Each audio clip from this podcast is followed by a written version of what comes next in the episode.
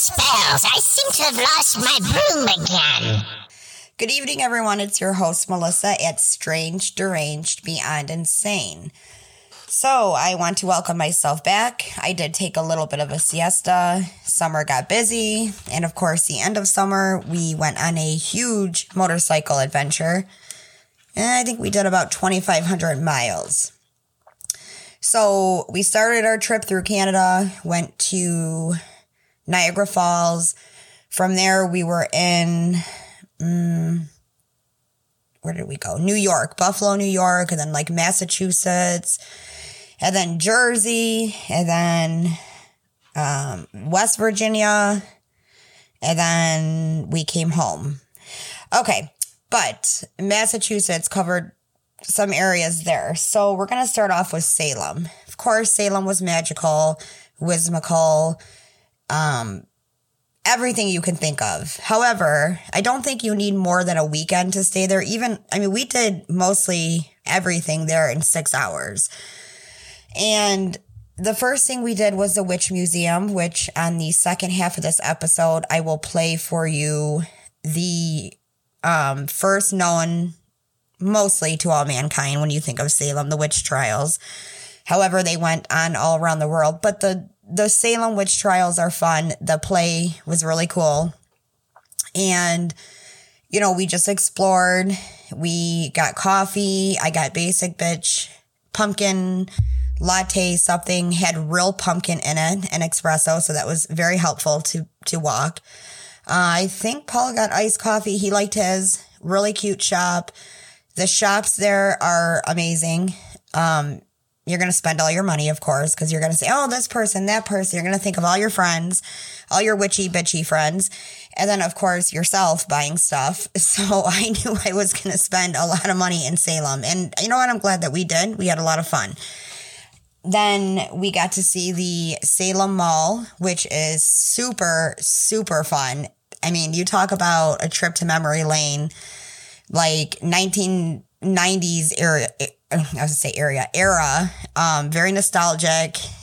I got excited just thinking about it because it was like it was just such a blast from the past. Um, they have the Salem Cinema movie theater inside that just took me back to being a kid and you know my early teenage days. We didn't go see a movie there. Um, we were just happy to take pictures and walk around the mall. Then we got to see the Bewitched statue. I may have gotten one or 10 pictures of it, and of course, some selfies with it. Oh, we went into like a gothic, real dark shop. I forget what that one was called. That was fun. Um, let's see. I mean, besides walking around and just, you know, taking in, and let me tell you, we went, we got there September 1st at around like 3.30 p.m. So not super early, not super late. And I could go into detail about everything that we didn't did when we were there, but I would really just advise you to go for yourself. It's um it's family oriented, of course. Like you can take uh, you know kids there, then you can go on a girls you know a bitch weekend. A lot of fun. I if you haven't been, I recommend you going. Uh, probably not in October Obviously, that would be the most fun, but it's going to be super incredibly jam packed. Like you're going to be like sardines walking on the street. In fact, I just watched some videos on TikTok with what this was yesterday. So it'd be October 7th, how jam packed the streets were there. Like, like insane. And also, if you're going to stay, um, in that general area for a weekend, I highly recommend you staying right outside of Salem. It would you'd save you a lot of money. And I know people would say, well, get the experience, but you would get the experience just if you stayed five, ten miles away. So, can you guys, let's play the guessing game. Can you think of what my favorite part of, of Salem besides Hocus Pocus, which was really cool? We did not go inside the house. Um, it was, like I said, it was already busy then. And we didn't feel like walking around with a tour guide, um, from the Hocus Pocus house. We did that. Well, that'll be another episode for the Lizzie Borden house. And that was cool. Also in Massachusetts. Um, but the Hocus Pocus house was like fucking awesome, right? It brought out my inner child. And, um, you know, we looked through the windows a little bit. We got to see a little bit inside, but we walked on the front porch, the back porch. We seen the gardens. Those were beautiful. Got so many pictures.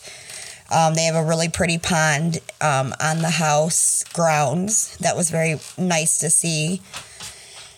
But my favorite part was, of course, the cemetery. The cemetery was eerily satisfying, very eerie. Um, we did not do the tour inside there because it's only um, certain parts of the day. Um, I'm sure they do night tours, walking tours closer to Halloween, but you can imagine why they have to have a tour guide with people at all times because people are assholes and they vandalize things, right? So there's no way that they would keep that open um, to public 24 7. Now, when you come across this um, cemetery, it is actually called the bear the barrier burying point. I don't know why I had a hard time. See, I'm getting so excited talking about it. Um, the burying point and the sign in the front basically just reads this ground the first place set apart in Salem for the burial of the dead. And since 1637, known as the burying point. So it contains the graves of the governor and um, some other important people, and of course, witches or people that were accused of witchery.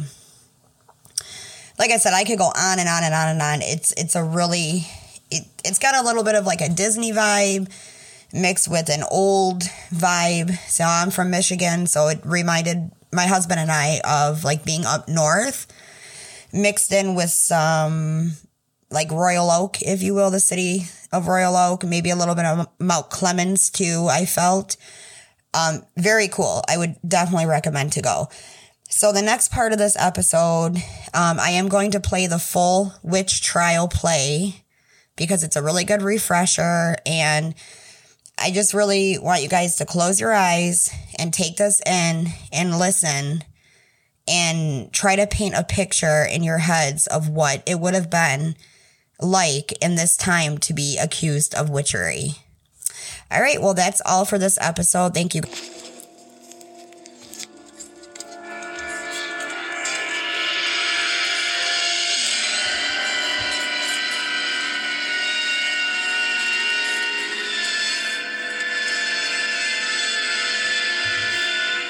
Welcome to the famous Salem Witch Museum. We are going to show you the witchcraft trials which took place in Salem Village in 1692.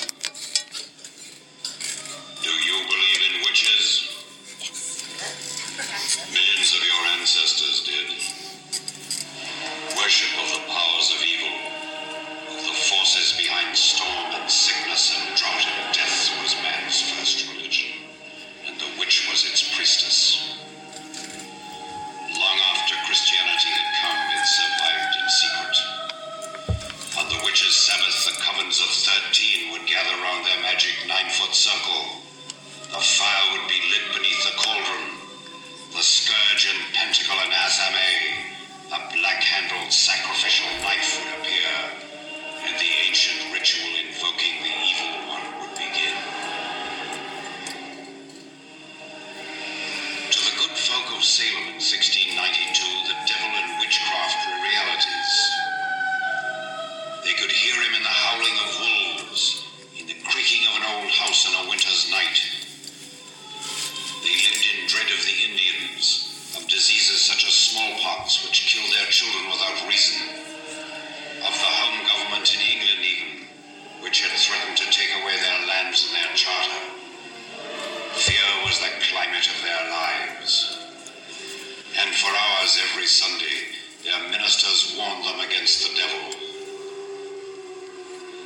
of Darkness,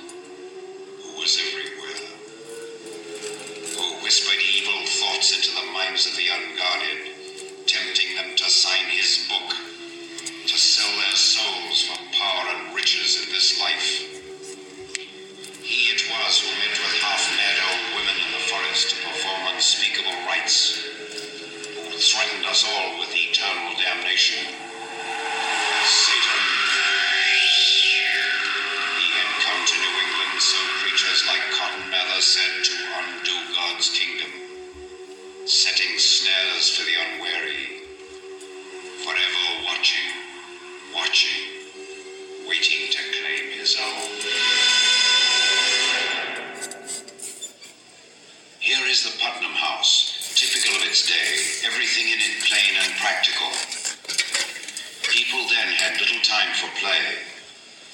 The men in summer worked at farming or fishing. In winter, they mended fences or nets or went hunting in the woodlands for partridge or wild turkey. The women toiled the year round at cooking, washing, scrubbing, and sanding the floors, molding tallow candles to light the long winter nights. For young people, especially girls, there was not much amusement.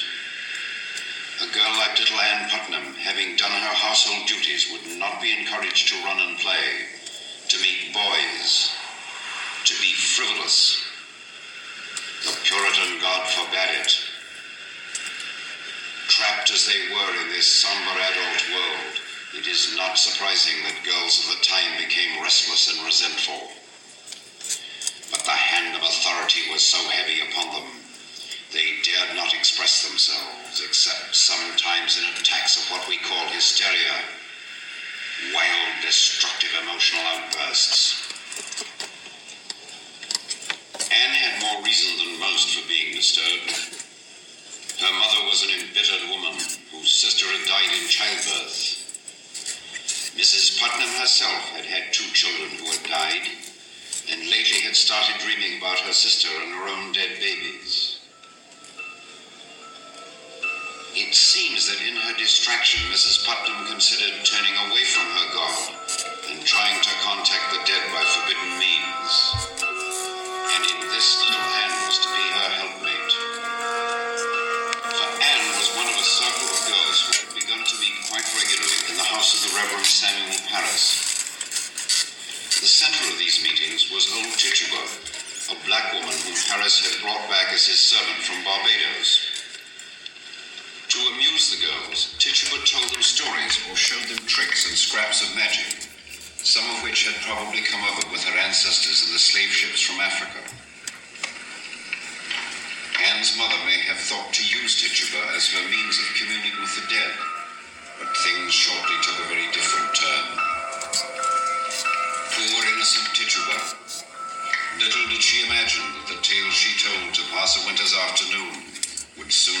against her. Nor could she have guessed that the terrible suspicions at first concentrated upon her would spread to involve so many, many others.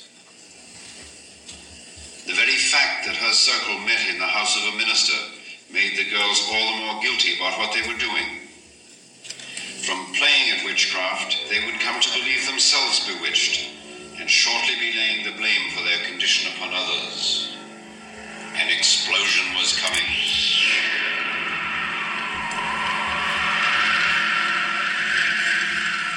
One of the first to give way was Betty Parris, a frail, suggestible child, the daughter of the Reverend Parris himself. She began to fall into trance like states, her eyes fixed, her body rigid.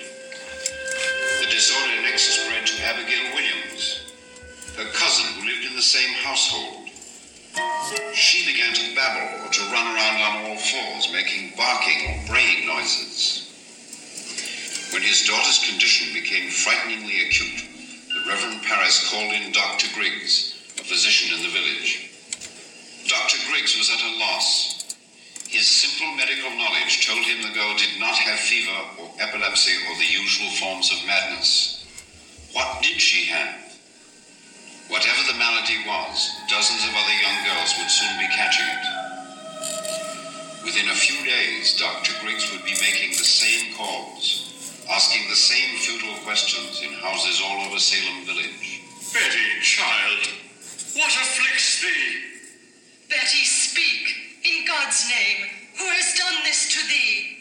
It began to seem to the villagers that they were seeing the devil's work. Oh, Protect her. The girls She's were possessed. in. They twitched and spoke in tongues. It was not a case for medicine at all. Said the doctor, the evil hand is upon them. It was for men of the church to discover who was responsible. The girls now began to be questioned night and day, the Reverend Parris himself taking the lead in these inquisitions. The sternest efforts were made to wring from them some hint as to who had bewitched them. It was not an easy task. At first, the girls would not answer. They simply screamed and writhed or did blasphemous things as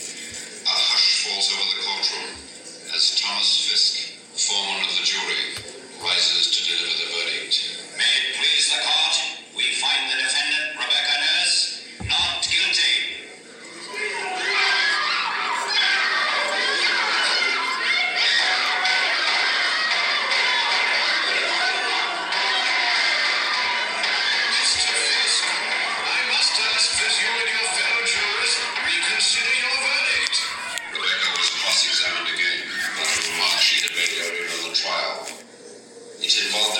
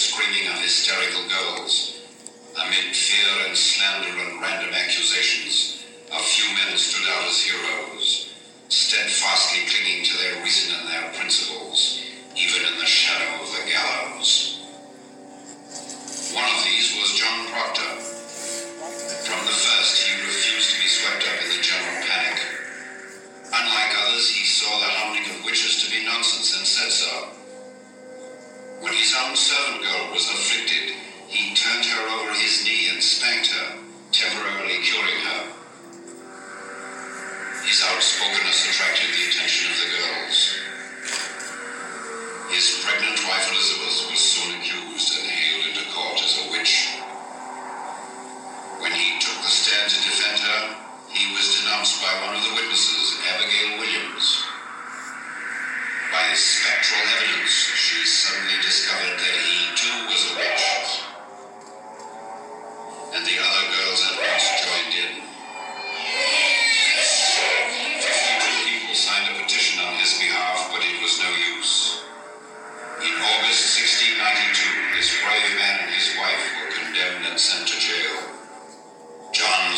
prophecy was coming true.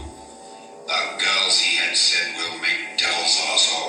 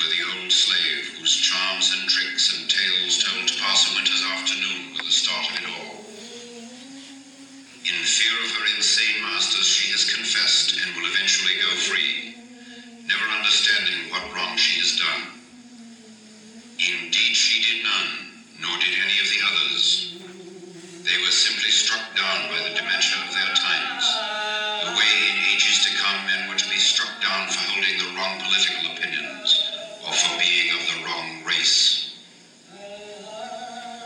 It is perhaps no accident that the Salem witch persecution began with a woman who was black, and that the devil himself at these trials was often referred to as the Black Man. Of all the twenty executed, the most piteous and stubbornly brave was Giles Corey. He was not blameless. He had believed in witches and even testified against his own wife. He was then accused himself. Under the law of those days, as he knew, to be a confessed witch meant to forfeit one's lands and one's fortune.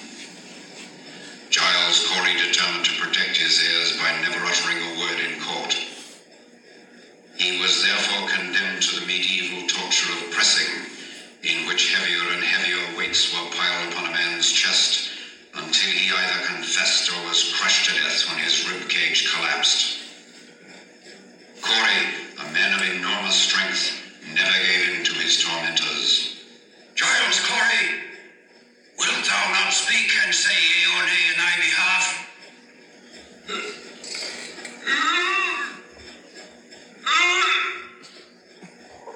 What sayest thou? Speak!